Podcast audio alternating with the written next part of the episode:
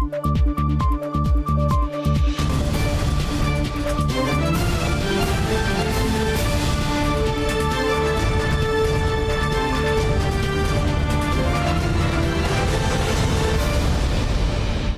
键时刻带您迅速掌握潮流趋势，欢迎您收看《财经趋势四点零》，我是赵廷玉。首先带您看到台北国际航太暨国防工业展本周登场，全球前二十大国防产业供应商齐聚，共有十个国家近两百八十家企业参展，创下十六年来最大规模。美国在台协会呢，更是首度成立美国馆，有望促成庞大商机。Please put your hands. 美台代表一字排开，宣告台北国际航太暨国防工业展一连三天正式展开。今年美国在台协会史无前例成立美国馆，邀集四十一家美商参展，象征台美航太国防再深化。The strong turnout reflects the rapid development and growth of Taiwan's aerospace and defense industry, as well as the growing international attention to trade and investment opportunities in the Taiwan market. we have brought 41 small to medium sized companies to, to, the pavilion here today. Many of these companies are new to market. They're looking for partnership opportunities. 根据美国卫星产业协会数据显示，全球太空科技产值渴望在2040年突破一兆美元。另一项数据指出，全球无人机市场产值预计到2030年将达558亿美元。 的展览从美国馆到捷克馆，还有全球前二十大国防产业供应商，包括美国国防工业大厂洛克希德马丁与雷神，相继带来指标趋势产品。公司代表也亲自来台。而在俄乌战争中扮演乌克兰利器的弹簧刀无人机制造商美国宇航环境也前来参展。过去这几年，不论是疫情还是地缘政治的变动，让国防产业。还有无人机产业呢，都受到各国高度重视的时刻。我们的航太跟国防工业展这个时候来盛大的举行，在时机点上是真的是非常非常非常的好。暌违四年举办的台北航太展，吸引来自十国近两百八十家企业，展出近一千个摊位，创下开办十六年以来最大规模。一连三天展览，台湾航太产业将抢攻全球超过三千亿美元的商机。新唐人亚太电视成为魔咒体育台湾台北采访报道。哦，全球无人机年产值达三百亿美元，在本届国防航太展中，台厂大秀实力。业者指出呢，台湾的军用商规无人机已经达到百分之百没有中国零件的目标。而在各国排除红色供应链的趋势下，台厂跟国外业者联手打造可信赖供应链。好，在我身后这一台展翅长二十公尺、机身长十公尺的腾云无人机呢，实际在今年的台北国际航太展亮相。那这台无人机呢，百分百国机国造，也是国内目前飞行高度最高的无人机。台湾近年冲刺国机国造，航太产业业者也在今年展览上大放异彩。永鹰高教机除了秀出军用飞机研发制造能量，也展示了部分台湾供应商零件，逐渐将高教机落实在地化。尽可能的提高自制率的国际国造是我们的一个呃长远的一个策略啊。永鹰高教机大概自制率可以做到大概五十五个 percent 了。那从五十个 percent 到更高的话，我们需要更多的呃在地的我们台湾的这些机械、电子、光学这些呃厂商的投入。不仅是提高国机国造量能，台湾业者打造可信赖供应链，吸引外国厂合作。土耳其和台湾厂商合作无人机，重点寻求非中供应链，双方正式签约生产。那么双方合作的关键的重点是要把中国的零件百分之百的去掉。对于整个民主国家，目前来说，以工业合作加速台湾跟北约国家的对话。台厂展出水下、水面载具，自主水下载具采用螺旋桨潜水，将无人机控制系统运用在潜水艇控制。美方官员也提前来台参访台厂相关无人艇载具。确实，就是说美方的啊议员啊，他们也都来参访我们。那他当然他们有工业上、商业上的需求。那相对的，他们也有一些呃供应链可以跟我们合作，所以我们不排除跟他们的合作。在订单上面呢，也随着乌克兰战场上面呃大量的使用，啊库存的不断的降低，我想这次也是我们国防航太展里面，那么各国到我们这边来，呃非常关键跟重视的项目之一。航太业者不仅受益于台湾国防预算成长，也积极开拓美日法、中东欧等国际市场，看好产业明年订单需求会比今年更畅旺。新唐人亚太电视高建伦、曾新敏，台湾台北报道。好，接着带你关心苹果年度新机 iPhone 十五发表。外媒报道，随着印度生产力提升，今年苹果首度在新品发布当天开始销售印度制造 iPhone 十五。外媒分析，这将是苹果呢在全球供应链重要的里程碑。To the big news of the day. iPhone 十五正式亮相。值得注意的是，部分消费者买到的可能是印度制的 iPhone 十五，堪称是史上第一遭。过去在印度组装的多数是旧机型，但外媒报道，今年苹果将在销售首日，在印度和其他一些地区供应印度制造的 iPhone 十五，与中国制 iPhone 同步开卖。印度 Apple 官方网站上销售讯息已经释出，十五号开启预购，二十二号全面开卖。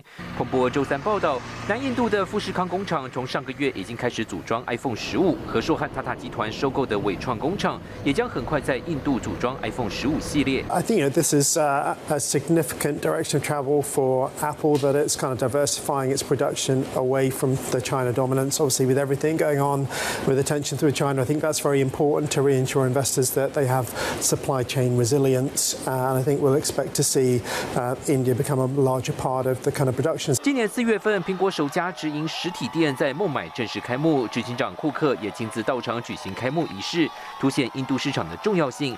尽管 iPhone 目前在印度制造比重仅百分之五到百分之七，但苹果定下全球百分之二十五的 iPhone 在印度制造的目标。第二季它的高阶手机的部分成长的速度非常快。哦，应该是有一百一十五个 percent 的一个成长，所以你就可以看得到，其实高阶手机在印度市场需求在打开中。那这个其实苹果扮演了一个相当大的角色，所以我想这也是在经过几年的练兵之后，那现在看起来这边是可以作为一个呃。新机的一个呃组装的一个基地，所以我想这一次看起来是也表示说他们在印度的一个制造的部分已经开始进入到一个相对比较稳定或者成熟的阶段。专家分析，苹果 iPhone 组装产能落地，有力回避印度政府对手机进口施加的高关税。台厂也将在印度制造中扮演重要角色。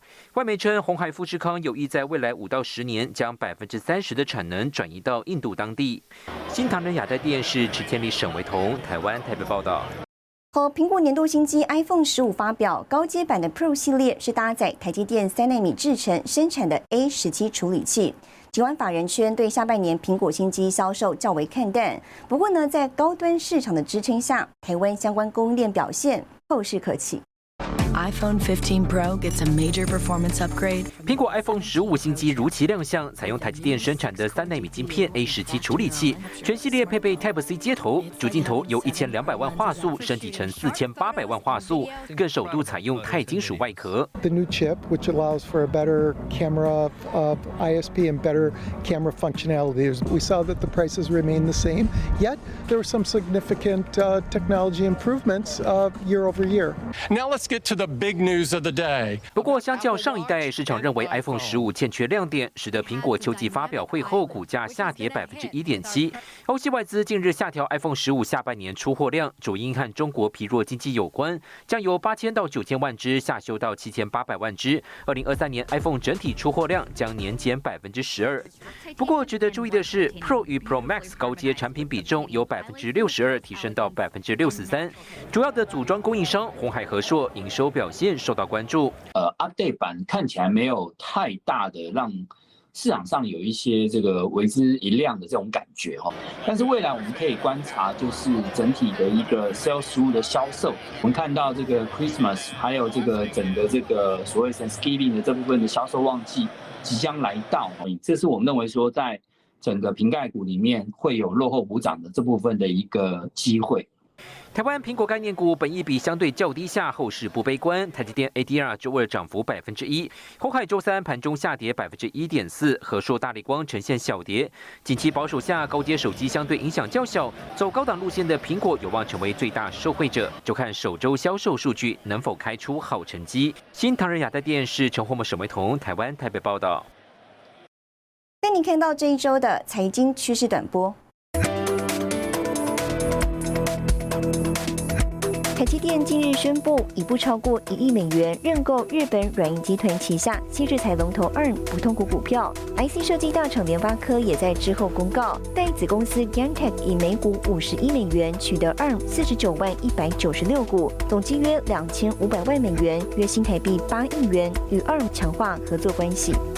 南海媒体报道，台积电本周临时董事会决议，以不超过四点三二八亿美元（约新台币一百三十八点五亿元）从英特尔手中取得百分之十奥地利半导体设备商 IMS 股权。由于 IMS 领导全球 EUV 微影曝光设备光照市场，台积电收购股权引起三星关切。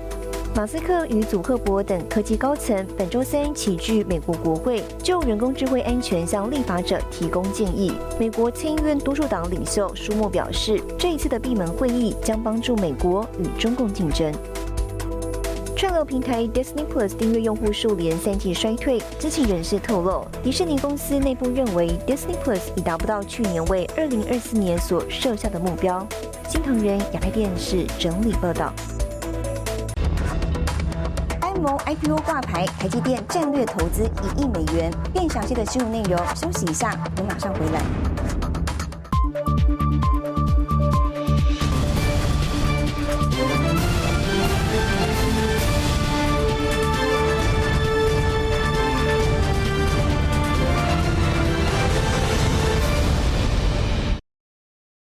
本周半导体业界焦点，全球系制裁大厂 m o 在纽约交易所挂牌上市，台积电也敲定将战略投资 m o 一亿美元。外界认为这有助于台积电未来抢攻人工智慧商机，以及巩固二纳米订单。软银旗下西制台大厂安谋，美东时间九月十三号将 IPO 挂牌上市，市场估值上看五百四十亿美元，渴望成为继电动车新创 Rivian 上市以来纽交所挂牌市值最高公司。外传募资期间已经获得十倍超额认购。And they have a bunch of those customers that are going to be cornerstone investors in the initial public offering. So that's sort of pushing up the demand, and then investors see an opportunity. It will almost certainly be the biggest IPO of the year. Also, so you're getting a chance to play in the tech. Space and the chip space and the AI space sort of all together. 台积电十二号召开临时董事会，拍板定案两项重要投资案，除了以不超过四点三二八亿美元额度买下英特尔旗下设备商 IMS 一成股权，并敲定入股全球半导体细制材龙头安谋，最多将投资美金一亿元，成为 IPO 的基础投资人之一。此外，还有苹果、辉达、英特尔、三星电子等厂商都决定入股，也让市场看好 ARM 的龙头地位，短期内难以撼动。ARM is an important element of our ecosystem, our technology and our customers' ecosystem. Hey, we want it to be successful and we want it to be healthy. That's the big bottom line.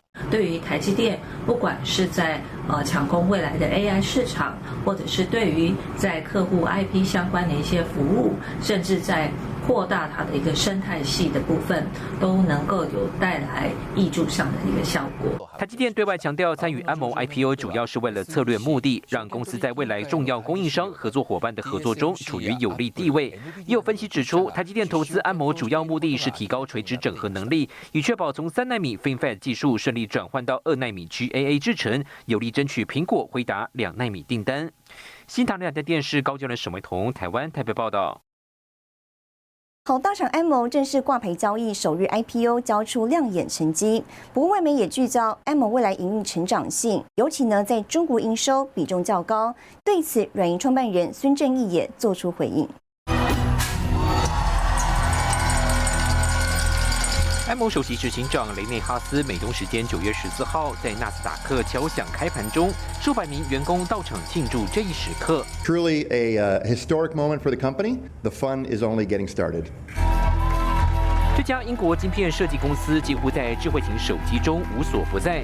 首日 IPO 上演惊人蜜月行情，收盘每股六十三点五九美元，较 IPO 定价的五十一美元大涨百分之二十四点六九，市值也冲上六百五十亿，代表投资人对 IPO 的高度信心。When we look at ARM's ability to grow the top line, I think there is a, a strong story that the move from V8 to V9. I think there's also a bit of a challenge in this mobile end market. We're in a, a, really challenging period for that end market. The question is, is, is are we going to return back to growth in handsets? And we have some doubts about the growth in mobile. ARM IPO 文件中预测，到二零二五年，ARM 设计产品的潜在市场规模将来到两千四百六十六亿美元，高于二零二二年的两千零二十五亿美元。但文件也提及，有多达百分之二十五的收入来自中国，坦言容易受到经济和政治风险影响。软银创办人孙正义受访表示，已经降低在中国铺线。Well, uh, it's difficult to comment. Whatever I comment, it goes into all kinds of headlines. Here and there, so I have to be careful what I say. But uh, uh, our exposure in China, SoftBank in, as a group, has reduced uh, significantly because uh, uh, now uh, you know most of the shares in Alibaba from SoftBank is already sold. AMO IPO 堪称二零二一年十月以来美国科技业最大盛事，除了辉达、苹果、英特尔、三星加入认购行列。台积电以一亿美元参与认股，取得一百九十六万股，持有百分之零点二股权，进一步扩大生态系优势。IC 大厂联发科则以两千五百万美元持股百分之零点零五。法人圈也看好联发科入股之后，将加深未来在手机晶片市场布局。新台电视林玉堂、沈维彤，台湾台北报道。好，另外来看到日本拼晶片本土制造，有关名合资的半导体厂 Rapidus 宣布，二零三零年左右要将北海道打造成半导体创新中心。日本晶片国家队半导体代工厂 Rapidus 九月初刚在北海道举行工厂动工仪式，力拼二零二七年开始量产二纳米晶片。如今更喊出，十年间要将当地打造成半导体创新中心。像印度、欧盟，甚至于说美国本土，其实都希望能够将先进制成的半导体的产业链建立在自己的国家，所以它所面临的竞争对手其实是非常多的。如果没有日本政府全力的支持，甚至要开出很好的政策条件的话，我们也并不看好说他们这样子一个目标。去年八月刚成立的 Rapidus 执行长小泽纯一向彭博表示，正邀请整个供应链的制造商前往北海道投资，目标二零三零年左右打造北海道股，规模将与美国谢股相抗衡，并强调虽然需要时间，但有可行性。不过，专家分析，Rapidus 的雄心壮志仍面临诸多挑战。实际上，你要打造成一个完整的供应链，你要有园区的规划，你要打造半导体产业的供应链，甚至是只是单纯的晶圆代工厂，你所需要的人才的问题就需要解决。目前，美光甚至于台积电在日本都已经出现人才荒跟抢人才的问题的情况之下的话，日本政府在这个部分是不是能拿出什么样的一个对策？然后，园区的规划的话，北海道政府是不是有足够的？财政资源，甚至于说你能不能在那边打造出所谓的一流的大学研究室等等的问题，其实这些都有待克服。究竟这一家由日本关三名合资的新创公司喊出的二零三零年左右实现愿景的目标能否达成，外界高度关注。新唐人亚太电视高中联赵廷玉台湾台北采访报道。跟你浏览这一周的重要财经数据。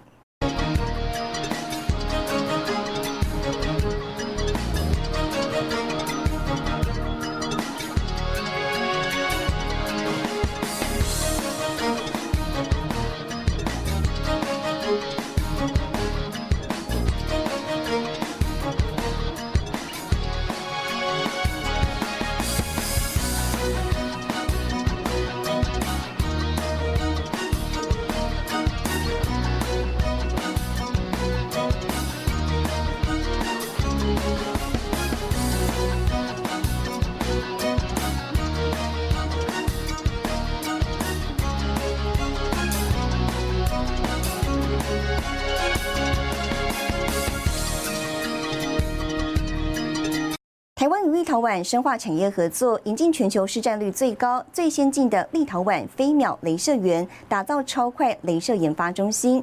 立陶宛镭射协会会长推崇台湾的高科技制造优势。不同角度呈现不同样貌，关键就在镭射精密度。飞秒镭射脉冲更短，速度更快，能量精度高，在光电半导体、医材医美及通讯领域，商机高达新台币三十亿。不同的光线下，它就会有不同的一个色彩，这样子，对对对。工研院台南六甲院区引进全世界最新超快镭射技术，携手立陶宛镭射协会与十四家立陶宛厂商，启用超快镭射研发创新中心。那我们现在有机会可以跟他合作，就可以去开发更多的在生医乃至于一些精密加工的应用。那这些应用的话，将来的话就可以可以来。等于是替代更多的这些欧美设备的这些进口。And we see Taiwan as a good partner for us because because it's well-developed semicon industry, electronic industry, and mass mass production of consumer products. It's really a place where we can apply our, our knowledge and our technologies to in, in this mass manufacturing. 高功率飞秒镭射源与工研院镭射系统技术联手，台立双方各出资一百五十万欧元建制场域，进行次世代飞秒镭射设备研发。啊，我相信呢，啊，透过这个雷过镭射加工技术呢，我们台湾啊可以啊。获得更精密的呃这个设备，然后从事更精密的加工啊，带领台湾的这个机械工业呢啊走向另一个里程碑。出席的立陶宛贸易代表处代表卢思荣表示，立陶宛镭射技术已有五十八年历史，每年以百分之十到百分之十五的速度持续成长。这次跟台湾共同合作，渴望在技术、人才、产品、应用市场互补有无，创造双边产业效益。新唐人在电视史建网沈维彤台湾台南采访报道。强攻一千八百亿商机，台湾大厂争相进军储能系统。更详细的新闻内容，休息一下，我们马上回来。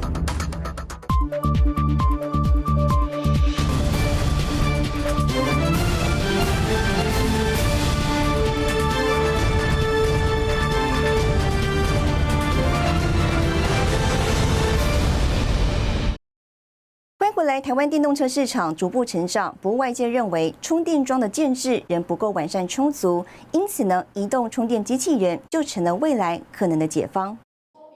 充电机器人自动行驶，找寻呼叫充电的电动车。未来电动车充电将不再受到场域限制。台湾大厂推出移动充电机器人，解决充电桩不足、电车车位占用痛点。我们以台湾为基础。因为小快，所以我们迅速的收集资讯跟 data 以后，我们就会把的把这个范例移移移送到个海外去投放。台厂率先布局国内 B to B 市场，已经和部分停车场所进行洽谈。充电机器人成为充电桩不足解方。美国公司先前也推出了停车场内可以远端操作帮忙占位，在帮助电动车充电的机器人。在今年夏天，这台机器人也已经进驻到美国达拉斯机场进行试用。全球电动车市场规模快速成长，台厂也抢攻国外充电设备市场。呃，不管是在硬体上面，的确是台湾的强项。哦，那除了硬体以外，我觉得软体也是台湾的强项，就是你要把它整合进来。当这个行动充电桩出去，不是设备卖给了客户，然后就结束了，而是你透过软体去 maintain 它，去把这个场域给占下来，那一台那一块才是永久永续的。台厂亮相自家移动充电机器人，更表示站稳台湾市场，也要布局拓展欧美商机。新唐亚太电视胡宗汉、曾新敏，台湾台北报道。红在看到全台首座气电共生表后储能系统亮相，因应二零五零近零趋势，台湾智慧电网跟储能商机就高达一千八百亿，多家全产大咖也积极投入。近零碳排趋势下，不论电动车、绿能和微电网，都需要储能系统支援。国内永丰余集团宣布跨入储能领域，子公司永余智能和中华纸浆共同建制全台第一座气电共生表后储能系统。借由即时监测离峰时段充电、尖峰时段放电，达成时间电价套利，弹性调节用电需求，还能协助稳定台湾电网。我在尖峰时段就不要跟别人抢尖峰的用电，我通过系系统、储能系统在尖峰供电，然后我就可以减轻我电力系统特别台电在尖峰时段的供电压力。首波场域建之后，未来也将复制成功经验到其他厂区，打造微电网解决方案。不仅纸业大厂投入，多家国内传产大咖都进军储能商机。台塑集团旗下新智能科技砸下一百六十亿，要打造国产电池生产线。与大厂合作建构商用、家用储能系统。水泥起家的台泥，二零二一年透过并网成为全球第四大储能公司，暗厂遍布全球。二零二四年要建制二 Giga 瓦储能。台湾宏基子公司智平科技、大同、台达电等业者，也都针对储能领域积极布局。排碳量在后年开始在增收，那这个会增加厂商的成本。那可是是成本，可是把成本把它最大的资产价值化，那说不定是可以带来对我们的企业可以带来更大的的效益。二零五零近零碳排路径，其中百分之二十用于强化智慧电网和储能系统，商机高达一千八百亿新台币。今年底碳费机制即将公布，多家业者积极卡位新蓝海。新腾亚太电视林家伟、沈维彤，台湾台北报道。带您看到下周有哪些重要的财经活动。九月十九号，欧元区核心通膨率公布。九月十九号，贸协举办美国商机日暨台美供应链伙伴论坛。九月二十一号，美国联准会公布利率决议。九月二十二号，日本央行利率决议公布。谢谢您收看这一周的财经趋势四点零，我是赵廷玉，我们下周再见。